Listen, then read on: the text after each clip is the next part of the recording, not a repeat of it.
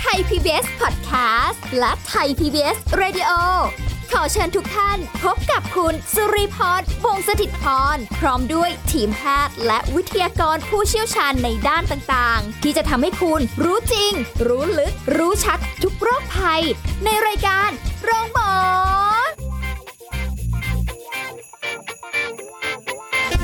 สวัสดีค่ะ คุณผู้ฟังคะขอต้อนรับเข้าสู่รายการโรงหมอค่ะ พร้อมกันหรือยังคะคุณผู้ฟังคะวันนี้เราจะมาติดตามสาระดีๆ ในการพูดคุยกันเรื่องของการดูแลสุขภาพ แบบองค์รวมนะคะ หลาย ๆ เรื่องหลายๆโรคเลยทีเดียว ที่เราจะได้มาเพิ่ม เติมความรู้กันสำหรับในวันนี้ค่ะ ยังคงทำหน้าที่เหมือนเดิมสุรีพรนะคะ เอาละวันนี้เราจะคุยกันอีกเรื่องหนึ่งค่ะ ที่น่าสนใจมากต้องบอกว่าเรื่องนี้ยังไม่เคยนำมาคุยในรายการเลย แล้วก็เป็นอีกเรื่องที่เราต้องรู้แล้วก็ระวังตัวกันด้วยนะคะ กับโรคโรคนี้ไขกระดูกบกพร่องคืออะไร เดี๋ยวเราจะคุยกับแพทย์หญิงชาตรีหานทวีพันธ์ จากสาขาวิชาโลหิตวิทยาภาควิชาอายุรศาสตร์คณะแพทยศาสตร์ศิริราชพยาบาล มหาวิทยาลัยมหิดลค่ะ สวัสดีค่ะคุณหมอชาตรีค่ะ สวัสดีค่ะ คุณจุลีพรค่ะ วันนี้คุยกันเป็นเรื่องของโรคไขกระดูกบกพร่อง ต้องถามคุณหมอก่อนเลยนะคะ ว่าโรคนี้คืออะไรยังไงบ้างคะคุณหมอคะ ค่ะ ก็คำว่าโรคไขกระดูกบกพร่องนะคะ น่าจะเป็นคำที่อ่าเป็นความหมายให้ความหมายกว้างๆนะคะค่ะอันี้มีความหมายว่าไขกระดูกนะคะ ซึ่งโดยปกติแล้วเนี่ยเป็นถือได้ว่าเป็นโรงงานที่ใช้ในการสร้างเม็ดเลือดนะคะค่ะเม็ดเลือดแดง ซึ่งอ่าเกี่ยวกับ การขนส่งออกซิเจนนะคะ แล้วก็เม็ดเลือดขาวที่ทำหน้าที่เกี่ยวกับการป้องกันการติดเชื้อ แล้วก็เกล็ดเลือดที่ช่วยในการอ่าในการห้ามเลือดนะคะค่ะก็คือโรงงานของเราเนี่ยบกพร่องไปคืออาจจะเป็นโรคนะคะ ซึ่งเป็นโรคด้วยตัวของไขกระดูกเอง หรือว่าอาจจะมีโรคที่มาจากตำแหน่งอื่นในร่างกาย แล้วก็ค่ะแทรกเข้ามาในไขกระดูกค่ะอ๋อแสดงว่าไขกระดูกเนี่ยอยู่ทุกส่วนของร่างกายเลยใช่ไหมคะ ใช่ค่ะ อ๋อ แต่ว่าเป็นเหมือนกับเป็นโรงงานใหญ่ที่ผลิตออกมาแล้วก็ถ้าเกิดว่าทำงานไม่ได้นี่ก็คือ เอาแหละบกพร่องไปทำงานไม่ได้ ไม่สามารถที่จะลำเลียงเม็ดเลือดหรืออะไรอย่างนี้ได้ถูกไหมคะ ใช่ค่ะอ๋อก็คือเหมือนกับว่าไม่สามารถที่จะสร้างเม็ดเลือดที่สมบูรณ์ออกมาในกระแสอืมเลือดได้เพียงพอค่ะ ค่ะอ่าอันนี้คือแล้วมันจะเกิดจากสาเหตุอะไรได้บ้างคะ เพราะว่าถ้าโดยปกติแล้ว อืม ดูแล้วไม่น่าจะมีสาเหตุอะไร อืมค่ะก็จริงๆสาเหตุของไขกระดูกบกพร่องนี่มีหลายอย่างมากนะคะค่ะก็คือเออเป็นได้ตั้งแต่ว่าเป็นจากตัวโรคไขกระดูกเองมีการทำงานผิดปกติค่ะ เช่นว่าเอ่อมีการกลายพันธุ์นะคะ ของสารพันธุกรรมในร่างกายค่ะ ก็เลยทำให้การแบ่งตัวนะคะ การเจริญเติบโตของเม็ดเลือดต่างๆ เนี่ย ผิดปกติไปค่ะ อันนี้ก็มคือเป็นสาเหตุหนึ่งนะคะ หรือว่าเอ่ออย่างเช่นเอ่อยกตัวอย่างนะคะ อย่างเช่นว่าการกลายพันธุ์นั้นอาจจะทำให้เกิดโรคที่เหมือนมีเอ่อเขาเรียกว่าการเจริญเติบโตของเม็ดเลือดเนี่ย มันไม่เจริญเป็นตัวเต็มวัยค่ะค่ะ เพราะฉะนั้นก็เลยทำให้เม็ดเลือดที่ถูกปล่อยออกมาในเลือดเนี่ยเอ่อมีการทำหน้าที่ที่เสียไป ไม่สามารถทำหน้าที่ได้ตามปกตินะคะมอันนี้ก็คือเป็นตัวอย่างหนึ่งเช่นเอ่ออาจจะเป็นมะเร็งของเม็ดเลือดขาวอย่างเงี้ยค่ะอ๋อเป็นต้นนะคะค่ะหรืออ่าบางทีอาจจะเป็นเกี่ยวกับร่างกายเราเนี่ย มีการสร้างภูมิคุ้มกันนะคะ ซึ่งปกติแล้วภูมิคุ้มกันในร่างกายเราเนี่ย ควรจะไปเอ่อกำจัดเชื้อโรคจากภายนอกร่างกายใช่ไหมอ่าคะใช่ค่ะแต่อันเนี้ยกลายเป็นว่าภูมิคุ้มกันเนี่ยกลับมาเอ่อทำลายตัวเซลล์การสร้างเม็ดเลือดเองค่ะอ๋อก็เลยทำให้ เอ่อเซลล์เม็ดเลือดเซลล์ตัวอ่อนที่เป็นต้นกำเนิดของเม็ดเลือดต่างๆเนี่ยค่ะ มันลดลงไปค่ะค่ะอืมเป็นต้นค่ะค่ะ แล้วโรคนี้อันตรายมากน้อยแค่ไหนคะเพราะว่าถ้าเกิดว่าสาเหตุเนี่ยมาได้จากหลายสาเหตุเลยคือ เอาแหละอาจจะเกิดจากข้างในตัวเราเอง แล้วก็ปัจจัยอื่น ๆ ด้วยตรงเนี้ยค่ะ ความอันตรายมีมากน้อยแค่ไหนอะคะค่ะ ก็คือเออความรุนแรงของโรคก็ขึ้นอยู่กับว่าเม็ดเลือดที่สร้างออกมานะคะ คือสร้างออกมาได้เอ่อมากน้อยแค่ไหนนะคะ ยกตัวอย่างเช่นว่า ถ้าสมมติว่าความรุนแรงไม่มาก อาจจะทำให้เอ่อเราเอ่ออันนี้ยกตัวอย่างว่าไขกระดูกเนี่ยจะสร้างเม็ดเลือดสามชนิดใช่ไหมคะคือเม็ดเลือดแดงเม็ดเลือดขาวเกล็ดเลือด ก็ขึ้นอยู่กับว่ามีผลกับการสร้างเม็ดเลือดชนิดไหนเช่นถ้าสมมติว่าทำให้การสร้างเม็ดเลือดแดงลดลงนะคะ แล้วก็จะมีอาการซีด มีอ่อนเพลียง่ายทำอะไรแล้วเหนื่อยง่ายเย็นศีรษะเป็นต้นนะคะอืมถ้าเกิดจากการสร้างเม็ดเลือดขาวแล้วเม็ดเลือดขาวสร้างได้น้อยลงค่ะเมื่อเม็ดเลือดขาวต่ำลงเนี่ย เราก็มีโอกาสจะติดเชื้อง่ายขึ้น โดยทั่วไปคนเราจะมีภูมิคุ้มกันในการกำจัดเชื้อโรคอยู่แล้วนะคะค่ะแต่ทีนี้ถ้าเม็ดเลือดขาวต่ำเนี่ย บางทีอ่าเชื้อแบคทีเรียในลำไส้เราเองเนี่ย ก็อาจจะทำให้เราติดเชื้อนั้นได้ค่ะนะคะอืมแล้วก็อันดับสุดท้ายคือเกล็ดเลือด ถ้าสมมติเกล็ดเลือดต่ำเนี่ย อาการที่จะแสดงออกมาก็คือว่ามีอาจจะมีเลือดออกหยุดยาก เช่น มีเลือดออกบางคนมีเลือดออกตามไรฟันค่ะบางคนมีเรื่องของเลือดกำเดาไหล ถ้าเป็นโอ้ผู้หญิงอาจจะประจำเดือนออกเยอะมากกว่าปกติอย่างเงี้ยค่ะค่ะซึ่งแต่ว่าอาการต่างๆ ความรุนแรงเนี่ยขึ้นอยู่กับระดับ ของเม็ดเลือดที่สร้างออกมา ถ้าสมมติว่าเม็ดเลือดที่ออกมาเนี่ย ลดลงไม่มาก บางคนอาจจะไม่มีอาการอะไรเลยก็ได้ อาจจะไปตรวจเจอโดยบังเอิญด้วยการตรวจโรคอื่นหรือตรวจสุขภาพเจออืมแต่ถ้าสมมติว่าเม็ดเลือดเนี่ยมันต่ำมากๆเอ่อก็เขาอาจจะมีอาการจากเม็ดเลือดที่ต่ำนั้นจนทำให้มาพบแพทย์ได้ค่ะ ค่ะ เอ๊ะแล้วอย่างนี้คือทุกเอ่อจากจากคนไข้เนี่ยค่ะ หรือสถิติเนี่ย มีมีคนที่เป็นเอ่อ โรคไขกระดูกบกพร่องนี้เยอะมากน้อยแค่ไหนคะก็คืออันนี้น่าจะแล้วแต่โรคนะคะ เพราะว่าคือแต่ละโรคเนี่ยก็จะมีอ่าสถิติของการเกิดโรคแตกต่างกันนะคะค่ะอย่างเช่นถ้ายกตัวอย่างถ้าเป็นโรคไขกระดูกอ่าที่เรียกไขกระดูกบกพร่องที่เป็นจากโรคไขกระดูกฝ่อคือเหมือนกับว่าเอ่อเซลล์ต้นต้นกำเนิดในในเม็ดเลือดเนี่ย ถูกภูมิคุ้มกันทำลายไปจนค่ะทำให้ไม่มีเซลล์ต้นกำเนิดในเม็ดเลือดนะคะ อันเนี้ยก็เราจะเจออ่าค่อนข้างเยอะในประเทศอ่าแถบเอเชียบ้านเราโอ้แล้วก็จะเป็นในแล้วแต่ช่วงอายุด้วยค่ะอย่างเช่น เป็นช่วงอายุประมาณอ่า20 20ปี แล้วก็อีกช่วงหนึ่งคืออายุสัก60ปีค่ะเป็นต้นอย่างนี้นะคะ คือแล้วแต่โรคโอ้อ่าถ้าสมมติว่าไขกระดูกบกพร่องนั้น เกิดจากโรคมะเร็งเม็ดเลือดขาวอ่าก็ถ้าเป็นมะเร็งเม็ดเลือดขาวบางชนิดอ่าคนไข้ที่เป็นอาจจะพบมากในช่วงอายุประมาณ60ปีค่ะ เป็นเป็นต้นค่ะอ๋อแล้วแต่พอโรคโอ้อันนี้ก็แสดงว่าอาจจะเอาแหละปกติมา แต่อาจจะไม่ปกติเมื่อไหร่ก็ได้ ใช่ค่ะโอ้โหอย่างนี้แสดงว่าเราก็ต้องสังเกตตัวเองมาก ๆ เลยสิคะเพราะว่าคือเพราะว่าอย่างอย่างที่คุณหมออธิบายมาเนี่ยอย่างเกล็ดเลือดต่ำเนี่ย มันจะมีอาการเลือดออกตามไรฟันประจำเดือนมามากผิดปกติหรืออย่างเงี้ย หลายคนอาจจะไม่ทันสังเกตด้วย แล้วก็ไม่คิดว่าจะไปเกี่ยวกับเรื่องของไขกระดูกบกพร่องด้วย เพราะเห็นว่าอะละเป็นอาการที่ เออเราก็เอ่อเรื่องประจำเดือนที่มามากเป็นปกติอยู่แล้วหรืออะไรเงี้ยค่ะมันมันจะมีอะไรที่พอจะแบบสังเกตว่ามันมีความแตกต่างจากโรคปกติทั่วไปบ้างไหมคะอืมค่ะก็หมอคิดว่าถ้าเอ่อสิ่งที่เกิดขึ้นนะคะมันเอ่อไม่หายไปสักทีอย่างนี้ยนะคะสมมติค่ะว่าถ้ายกตัวอย่างว่าเก็บเลือดต่ำลงเนี่ยแล้วทำให้เหมือนมีเลือดออกง่ายขึ้นเนี่ยค่ะสิ่งที่ทำให้อ่าเราสังเกตว่าเอ๊ะเราน่าจะเป็นโรคที่เกี่ยวกับไขกระดูก ทำงานผิดปกติเนี่ย ก็คือว่าอาการนั้นมันไม่หายไปสักทีนะคะ ยกตัวอย่างเช่น เราการที่เกิดเลือดออกเนี่ย ไม่ได้ค่ะการไม่ได้เกิดเลือดออกแค่ตำแหน่งเดียว เช่นบางคนเนี่ย มีทั้งเลือดออกตามไรฟันร่วมกับประจำเดือนหน้าอ๋อแล้วก็พออะหลาย ๆ เดือนหลาย ๆ รอบประจำเดือนก็ยังเป็นอยู่ไม่หายสักทีคือเหมือนกับว่าเอ่อถ้าเราจะแยกจากปัญหาเฉพาะที่นะคะค่ะยกตัวอย่างเช่น ประจำเดือนเยอะเนี่ย บางคนถ้าเขามีเนื้องอกอา ที่บริเวณมดลูกใช่ไหมคะเขาก็ค่ะอาจจะมีประจำเดือนเยอะได้ แต่ว่าเขาก็ไม่ควรจะมีเลือดออกที่ตำแหน่งอื่นด้วยอย่างเงี้ยค่ะอ๋อเป็นต้นค่ะ คืออาจจะดูละผิดปกติมากขึ้นมา แล้วก็รู้สึกว่ามันเป็นระยะเวลานานแล้วแต่ว่าไม่หายสักทีหนึ่งจริงค่ะๆก็ไม่ควรปล่อยไว้ไว้นานเลยอะนะคะใช่ค่ะเออก็ใช่ค่ะถ้ามีอะไรผิดปกตินี่ก็ควรไปพบแพทย์ทันทีด้วย เพราะว่าเราไม่รู้คือการวินิจฉัยเนี่ยเป็นสิ่งสำคัญอย่างยิ่งที่จะทำให้เราเนี่ย สามารถรักษาได้ อย่างทันท่วงทีแล้วก็ตรงกับโรคมากด้วยอะนะคะ อืมค่ะแล้วก็อันนี้คือไขกระดูกบกพร่องเนี่ยมันมันจะมีการนำไปสู่อาการอื่น ๆ ได้อีกไหมคะ ถ้าเกิดว่ามัน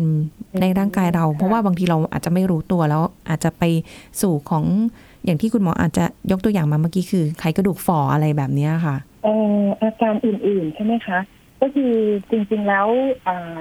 หลัก ๆ เลยเนี่ย อย่างที่หมอพูดไปเนาะว่ามันเกิดจากการที่เม็ดเลือดน้อยลงทำให้มีอาการต่างค่ะๆแต่ว่าในบางกรณีนะคะ ยกตัวอย่างนะคะ อย่างเช่น บางคนเนี่ยเป็นไขกระดูกบกพร่อง เพราะว่า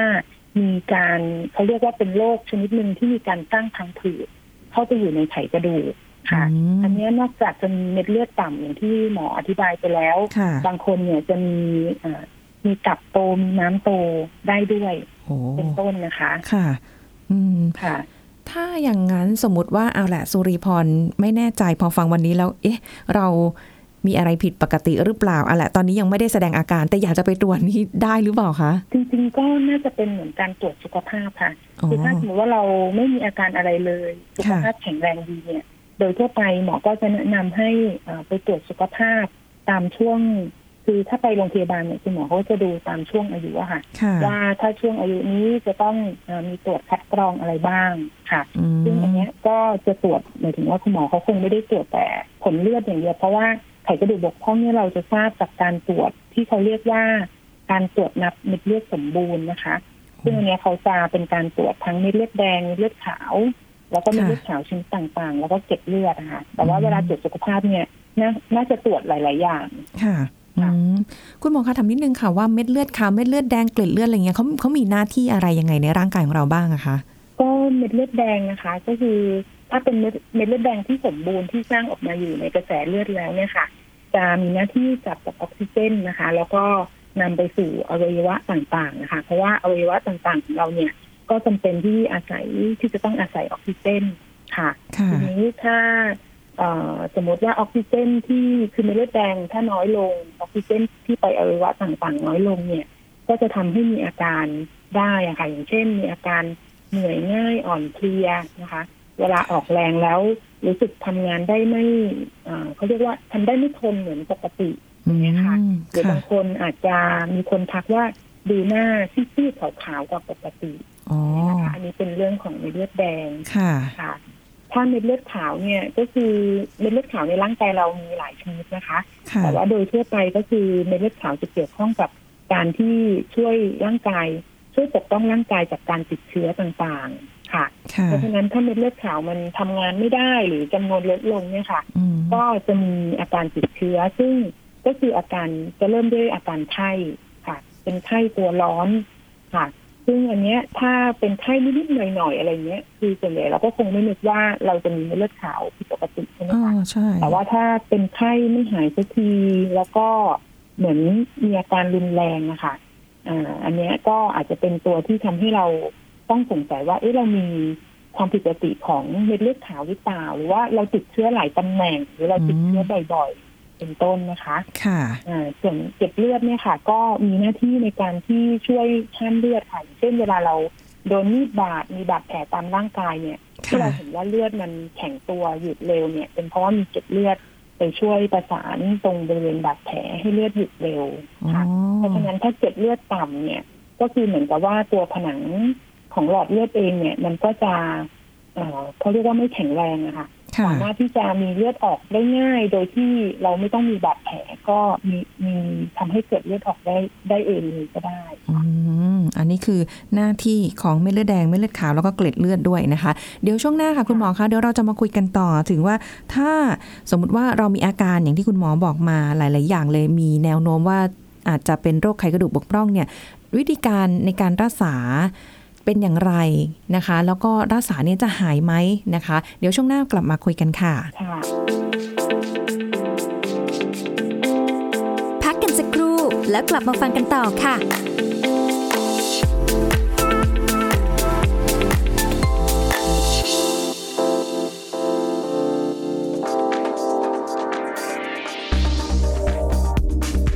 คุณผู้ฟังครับ การตักบาตรด้วยอาหารกระป๋อง ควรเลือกซื้อกระป๋องที่อยู่ในสภาพดี ไม่บุ โดยเฉพาะตะเข็บหรือรอยต่อของกระป๋องต้องเรียบ ฝาหรือก้นกระป๋องแบนเรียบ ส่วนขอบกระป๋องจะต้องไม่มีรอยรั่วซึมไม่เป็นสนิมไม่โป่งนูนนะครับ เนื่องจากมีแรงดันของก๊าซที่เกิดจากการเน่าเสียของอาหารภายในกระป๋อง และให้ดูสลากสินค้าที่ผ่านการตรวจรับรอง และมีเลขสารบบอาหาร หรือตัวเลขหลังเครื่องหมายออยที่สำคัญก็คือ ควรเลือกซื้ออาหารกระป๋องที่ผลิตใหม่ โดยสังเกตวันเดือนปีที่ผลิตและวันหมดอายุด้วยนะครับนอกจากนี้สิ่งสำคัญที่ควรปฏิบัติเมื่อไปทำบุญก็คือ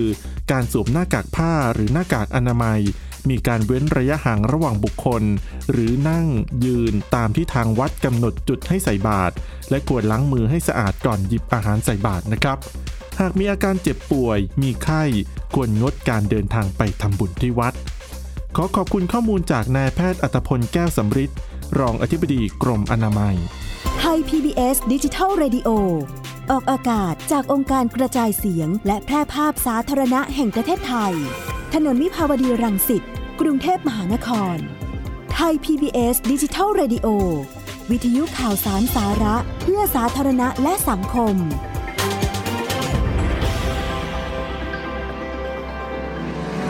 คุณกำลังฟังรายการโรงหมอ รายการสุขภาพเพื่อคุณจากเรา กลับมาติดตามกันต่อนะคะสำหรับในช่วงนี้ค่ะ เราจะคุยกันต่อเนื่องกันไปกับโรคไขกระดูกบกพร่องนะคะ ที่เรียกได้ว่าก็อาจจะเป็นอีกโรคหนึ่งที่หลายคนไม่ค่อยคุ้นเคยกันเท่าไหร่ แล้วก็รวมไปถึงเรื่องของการที่จะดูแลตัวเองด้วยนะคะ เพราะว่าเป็นอีกโรคหนึ่งที่อาจจะพบได้ไม่บ่อยนัก แต่ก็ยังมีหลาย ๆ คนเป็นอยู่ แล้วก็ตอนนี้ด้วยความที่หลายคนเริ่มหันมาใส่ใจ แล้วก็ดูแลสุขภาพกันมากยิ่งขึ้นกับโรคนี้นะคะ ที่เราจะต้องดูแลกันมากด้วย ถามคุณหมอชัตรีกันต่อค่ะ คุณผู้ฟังว่าในส่วนของไขกระดูกบกพร่องเนี่ยนะคะด้วยความที่มันเกี่ยวข้องกับเม็ดเลือดแดง เม็ดเลือดขาวเกล็ดเลือด ซึ่งมันอยู่ภายในร่างกายของเรา อาจจะมีอาการซ่อนอยู่ก็ได้นะคะ ทีนี้ถ้าเกิดว่าบังเอิญจริง ๆ เราได้สังเกตตัวเองแล้ว มีอาการอย่างที่คุณหมอบอกไปตั้งแต่ต้นนะคะ ก็เราเริ่มไม่แน่ใจละ เวลาที่เราไปพบแพทย์ แล้วก็จะต้องทำการตรวจวินิจฉัยเนี่ย คุณหมอจะทำอะไรยังไงบ้างนะคะ ในส่วนของขั้นตอนวิธีการรักษา คุณหมอชัตรีคะในขั้นตอนวิธีการรักษาโรคไขกระดูกบกพร่องเนี่ย หรือว่าในการที่จะดูแลตรงนี้เนี่ยมีวิธีการยังไงบ้างคะก็เริ่มจากถ้าเราเอ่อสงสัยว่าเรามีความผิดปกตินะคะ ของเม็ดเลือดแล้วเราไปพบแพทย์นะคะ แพทย์ก็จะเริ่มด้วยการซักประวัติอย่างละเอียดนะคะค่ะถึงสาเหตุที่เอ่ออาจจะนำมาสู่การทำงานของไขกระดูกที่ผิดปกตินะคะ ซึ่งอันนี้เอ่อ จริง ๆ ก็จะเริ่มด้วยคุณหมอจะซักประวัติเรื่องของยานะคะ ที่คนอ่าคนไข้เนะคะหรือผู้ที่มีอาการเนี่ยได้รับมาในช่วงที่ผ่านมา เพราะว่าค่ะจริง ๆ แล้วก็มีรายงานอ่ายาหลายชนิดเหมือนกันนะคะ ที่มีผลทำให้กดการทำงานของไขกระดูกนะคะอือ่ามหมอยกตัวอย่างเช่นว่าบางทีเรากินยาฆ่าเชื้อบางชนิดอันไม่ไม่ใช่ว่าทุกชนิดนะคะค่ะยาฆ่าเชื้อบางชนิดอาจจะมีผลข้างเคียง ในการที่จะทำให้เอ่อการสร้างเม็ดเลือดเนี่ยลดต่ำลงนะคะ ซึ่งคุณหมอก็จะซักประวัติตรงนี้ อันนี้ร่วมไปถึงประวัติการใช้พวกอ่าอาหารเสริมอ่ายาสมุนไพรนะคะ แล้วก็อ่าอาหารบำรุงร่างกายต่างๆ ที่ซื้อได้เองตามอ่าร้านภายนอกนะคะค่ะก็บางบางตัวก็จะมีผลกดการทำงานของไขกระดูกเหมือนกันค่ะอืมหลังจากนั้นนะคะ ก็เอ่ออย่างหลังจากซักประวัติเรียบร้อย ก็ จะนำไปสู่การตรวจร่างกายนะคะ ก็คือจะค่ะดูว่าเอ่อมีซีดไหมโดยการดูจากเปลือกตานะคะ ว่าซีดหรือเปล่าค่ะแล้วก็ส่วนเอ่อภาวะที่ถ้ามีเกล็ดเลือดต่ำเนี่ยคุณหมอจะดูว่ามีจุดเลือดออกนะคะ หรือว่ามีกล้ามเลือดตามร่างกายไหมอืนะคะมซึ่งจุดเลือดออกเนี่ยปกติก็คือถ้าสังเกตเนี่ยมันจะเป็นสีแดงนะคะเม็ดเล็กๆก็คือประมาณหนึ่งถึงสองมิลลิเมตรเท่านั้นเอง แล้วก็มันจะอยู่ บริเวณขาค่ะมากกว่าตำแหน่งอื่นค่ะ อันนี้ก็คือเป็นการตรวจร่างกายที่คุณหมอจะตรวจรวมทั้งการตรวจดูว่ามีอ่าต่อมน้ำเหลืองโตที่บริเวณไหนหรือเปล่านะคะค่ะตับน้ำโตหรือเปล่า อย่างนี้เป็นต้นค่ะค่ะ ค่ะ หลังจากนั้นถ้าคุณหมอสงสัยว่าน่าจะมีการลดลงของเม็ดเลือดแล้ว ก็จะทำการส่งตรวจเลือดนะคะ ซึ่งที่หมอบอกไปว่าเป็นการนับเม็ดเลือดสมบูรณ์ค่ะที่จะค่ะดูว่ามีเม็ดเลือดเนี่ยผิดปกติหรือเปล่าค่ะ อืมแล้วมันจะมีโรคอะไรที่เกี่ยวข้องกับไขกระดูกอื่น ๆ ที่มันอาจจะนำไปสู่การเป็นโรคไขกระดูกที่มันอาจจะเกี่ยวกับตรงเนี้ยอีกไหมคะ อย่างเช่นว่าเป็นโรคอื่นๆ แล้วมีทำให้ไขกระดูกทำงานผิดปกติไปใช่ไหมคะค่ะก็อันนี้ก็คือแล้วแล้วแต่ว่าอ่าผลจากการซักประวัติตรวจร่างกายเป็นยังไงนะคะค่ะหมอยกตัวอย่างเช่นว่าอ่าสมมติว่ามี เรามีอ่าผู้ป่วยเนี่ยมีการติดเชื้อจากบริเวณอื่นนะคะ อย่างอ่ายกตัวอย่างเช่นอ่าบางคนเนี่ยเป็นวัณโรคอืมใช่ไหมคะซึ่งปกติวัณโรคเนี่ยจะอยู่ที่ปอดค่ะแต่ว่าในบางกรณีเนี่ยถ้าสมมติว่าภูมิคุ้มกันของผู้ที่ป่วยเป็นวัณโรคเนี่ยมีอ่าอ่อนแอมากหรือบกพร่องไปมากเนี่ย บางครั้งตัวเชื้อโรคเนี่ยค่ะมันสามารถที่จะเข้าไปอยู่ในไขกระดูกได้ แล้วก็ทำให้มีเม็ดเลือดต่ำลงได้ค่ะ ค่ะอืมแล้วอย่างที่คุณหมอบอกตั้งแต่ตอนต้นว่า ส่วนมากแล้วจะเจอในคนที่อายุ 60 ปี ที่เจอค่ะนะคะ แล้วก็อาจจะกลุ่มคนอายุประมาณ 20 ปี ซึ่งซึ่งเจออาจจะเจอน้อยมากอะนะคะ ในการรักษาเนี่ยคือด้วยความที่อายุมากแล้วอันน่าจะมีความกังวลแหละ ถ้าเกิดว่าเป็นขึ้นมาแล้วก็รวมไปถึงการรักษาเนี่ยขั้นตอนก็เป็นไปตามที่คุณหมอแนะนำทีนี้แล้วการรักษาเนี่ย จะหายไหมคะ จะกลับมาเป็นได้อีกหรือเปล่าคะ ค่ะ ก็ขึ้นอยู่กับโรคนะคะ เพราะว่าเอ่อเอ่อยกตัวอย่างเช่นว่า ถ้าสมมติว่าเอ่อเราตรวจพบว่าเอ่อการที่ไขกระดูกบกพร่องเนี่ยค่ะ เป็นจากโรคไขกระดูกฝ่อก็คือเช่นอ่าไม่มีตัวเอ่อตัวสร้างเม็ดเลือดตัวอ่อนอยู่ในไขกระดูกเลยเนี่ยค่ะค่ะคือการรักษาเนี่ยก็ จะมีการให้ยาที่เรียกว่าเป็นยากดภูมิคุ้มกันนะคะ หรือว่าในบางกรณีอาจจะมีการรักษาที่เรียกว่าการปลูกถ่าย ต้นกำเนิดสเต็มเซลล์หรือว่าการปลูกถ่ายไขกระดูกค่ะซึ่งอันเนี้ยก็จะพิจารณาตามอายุของคนไข้ด้วยค่ะโอ้หรือว่าถ้าคนไข้เป็นตอนอายุน้อยๆเราคิดว่าอ่าคนไข้เนี่ยน่าจะมีความคือร่างกายแข็งแรงพอที่จะรับการรักษาค่ะ ที่อาจจะมีผลข้างเคียงพอสมควร แล้วก็จะให้การรักษา แต่ว่าถ้าผู้ป่วยมาตอนที่อ่าเป็นโรคตอนที่อายุมากๆนะคะ ยกตัวอย่างว่ามาตอนอายุ70ปีอย่างนี้ยค่ะอืมการรักษาก็จะเป็นอีกแบบหนึง่งค่ะซึ่งก็คืออ่าอาจจะใช้ยาที่ไม่ไม่แรงแล้วก็ไม่เกิดผลข้างเคียงมาก แต่ว่าเป็นแนวประคับประคองให้ผู้ป่วยเนี่ย มีเรียกว่ามีคุณภาพชีวิตที่ดีขึ้นนะคะอืมเพราะมันเป็นเรื่องขึ้นที่อยู่กับโรคเลยค่ะ โอ้โห คืออาจจะไม่สามารถระบุชัดเจนได้ แล้วก็ขึ้นอยู่กับบุคคลด้วย ขึ้นกับอยู่ช่วงอายุอีกต่างหากด้วยใช่ไหมคะอืมใช่ค่ะอันนี้สามารถถ่ายทอดทางพันธุกรรมได้ไหมคะโรคนี้ ค่ะ ก็เอ่อการถ่ายทอดทางพันธุกรรมเนี่ยคือเอ่อโรคไขกระดูกบกพร่องจริง ๆ แล้วจะมีโรคที่สามารถถ่ายทอดทางพันธุกรรมได้นะคะ แต่ว่า เป็นส่วนน้อยค่ะอืมค่ะ แต่ทีนี้ถ้าถ้าปกติแล้วคุณหมออ่าทำการตรวจร่างกายซักประวัติแล้วก็จะมีการซักประวัติถึงประวัติครอบครัวด้วยค่ะค่ะคือถ้าผู้ป่วยบางรายบอกว่าคนในครอบครัวเนี่ย ก็มีโรคของไขกระดูกเหมือนกันอันเนี้ยก็จะทำให้เพิ่มความสงสัยว่าที่ผู้ป่วยเป็นเนี่ยอาจจะมีการถ่ายทอดทางพันธุกรรมได้อืค่ะมก็ซึ่งอันอาจนี้ก็จะมีการตรวจเพิ่มเติมค่ะค่ะ อาจจะเป็นไปได้นะคะ เอางี้ดีกว่าค่ะ คุณหมอไม่ได้อยากเป็นเลย ไม่ได้อยากเป็นโรคอะไรทั้งสิ้น พอจะมีวิธีการที่แบบดูแลตัวเองการป้องกันอะไรหน่อยไหมคะเอ่อหมอว่าหลักๆนะคะ คือ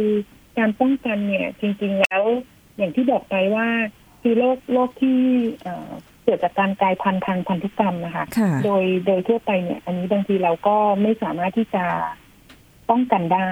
นะคะอืมแต่ว่า มันจะมีจากสาเหตุบางอย่างที่เราป้องกันได้เช่น การใช้ยาที่ไม่จำเป็นอย่างที่หมอบอกไปตอนแรก ค่ะ ก็คือหมายถึงว่าบางทีเนี่ยเอ่อการกินอาหารเสริมยาสมุนไพรบางอย่าง ที่จริงๆแล้วไม่ได้จำเป็นต่อร่างกายนะคะค่ะอันเนี้ยก็ถ้าเราคิดว่าเราแข็งแรงดีอยู่แล้วนะคะค่ะกินอาหารครบห้าหมู่ออกกำลังกายทำจิตใจให้ผ่องใสอยู่แล้วเนี่ยอืมบางทีการใช้ยาที่ไม่จำเป็นก็ ก็ไม่ควรจะใช้ เพราะว่ามันก็มีผลข้างเคียงอย่างที่บอกมาได้ค่ะ ค่ะ หรือว่าถ้าจะเพิ่มเติมคือตรวจสุขภาพประจำปี มีอะไรผิดปกติค่ะก็รู้ได้จากเลือดของเรานี่แหละ เพราะว่าปกติเขาก็จะเจาะเลือดเพื่อไปตรวจดูหาโรคต่างๆ อะไรเยอะแยะมากมายจากเลือดของเรา อันนี้ก็สามารถที่จะดูได้เช่นเดียวกันใช่ไหมคะใช่ค่ะอืมอันนี้ก็สำคัญนะคะ เพราะว่าหลายคนอาจจะไม่ค่อยอยากไปค่ะ คุณหมอตรวจสุขภาพประจำปี นานๆทีละกันอะไรแบบนี้ค่ะแต่จริงๆก็ก็สำคัญนะคะ เพราะว่าเหมือนแบบเป็นการที่เราเจอ ถ้าเราเจอความผิดปกติตั้งแต่ต้นเนี่ย การรักษาก็จะได้ผลดีกว่า เราค่ะเจอตอนช่วงท้ายๆค่ะ อืมนะคะ อันนี้ก็ จริง ๆ แล้วเป็นสิ่งที่เราทำไม่ได้ยากเลยเพียงแต่ว่าอาจจะต้องใส่ใจในการดูแลสุขภาพตัวเองมากยิ่งขึ้นนะคะ แล้วก็หันมาดูแลตัวเองมากขึ้นอะไรที่ไม่ได้จำเป็นที่ต้องเอาเข้าสู่ร่างกายอาหารเสริม หรืออะไรก็แล้วแต่ที่เห็นตามสื่อโฆษณาหรืออะไรถ้ามันไม่ได้จำเป็นก็ไม่ต้องเอาเข้าสู่ร่างกายนะคะเอาเฉพาะที่แบบอะละกินอาหารที่ครบห้าหมู่ดูแลสุขภาพนอนหลับพักผ่อนออกกำลังกายดื่มน้ำเยอะ ๆ นะคะ แต่ถ้าเกิดอะไรที่มันดู ต้องต้องเสริมเพิ่มเติมก็ปรึกษาคุณหมอน่าจะดีกว่านะคะ เพื่อความปลอดภัยค่ะของสุขภาพด้วยค่ะอะ แล้วก็ท้ายนี้คุณหมอมีอะไรอยากจะฝากถึงคุณผู้ฟังหน่อยไหมคะที่ที่อยากจะฝากไว้ก็คือว่าถ้าเรามีเอ่ออาการนะคะ ที่ผิดปกตินะคะ อย่างที่หมอเอ่อได้คุยให้ฟังไปช่วงแรกนะคะค่ะแล้วก็คือไม่ถ้าอาการมันเป็นต่อเนื่องไม่หายสักทีเนี่ย ก็ไม่ควรจะรอช้านะคะ ควรจะ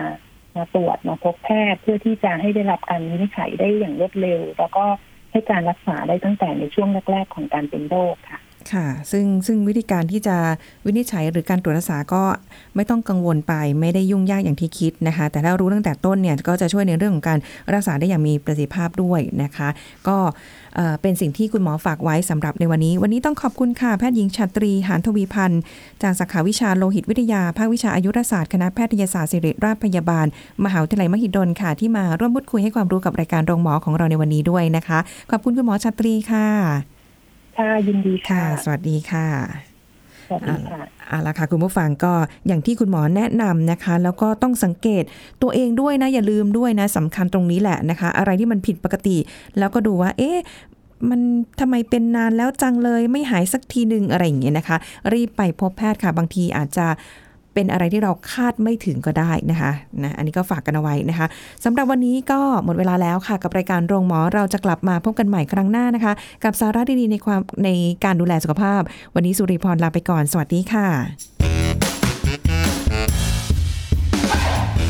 แชร์ พูด บอกต่อ กับรายการโรงหมอได้ทุกช่องทางออนไลน์ เว็บไซต์ www.thaipbspodcast.com